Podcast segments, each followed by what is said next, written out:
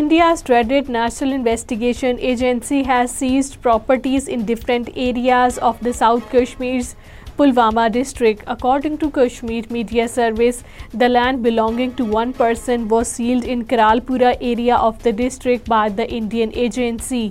Dozens of employees from the health department have been terminated across occupied Kashmir, according to Kashmir Media Service. An official of the health department told the media in Srinagar that the Health and Medical Education Department directed to terminate all staff attached by the respective heads.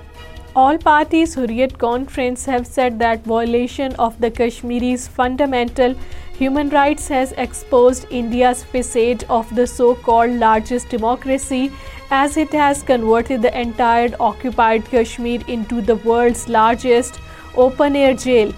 According to Kashmir Media Service, APHC leaders in their statements issued in Srinagar said that the death of the India's fake democracy is daily witnessed in the killing fields of Kashmir, where Modi-led government is increasing number of its occupation troops on daily basis to suppress the freedom movement. Morale of the Indian troops is at lowest as the incidents of suicide among the Indian forces personnel are showing an upward trend in occupied Kashmir.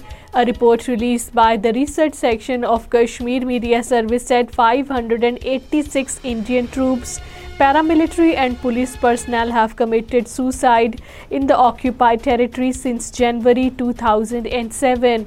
Reports said that the guilt of committing atrocities on the innocent Kashmiris are leaving deep impacts on the psyche of the Indian troops.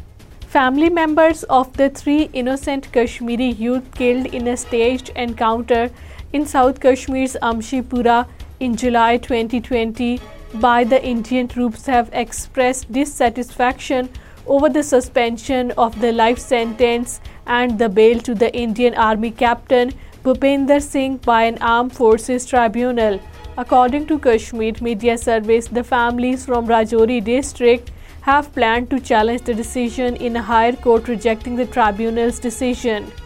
Rights activists have slammed the Indian authorities for putting a global positioning system GPS tracker on the body of a man facing terrorism charges in occupied Kashmir. Al Jazeera TV said this in its fresh report.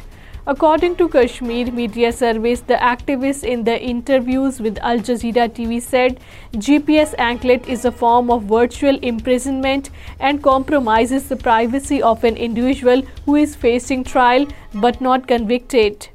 All parties Hurriyat Conference Azad Jammu and Kashmir chapter has urged the United Nations and the international human rights organizations to take notice of the plight of the Hurriyat leaders and activists illegally detained in the jails of the occupied Kashmir.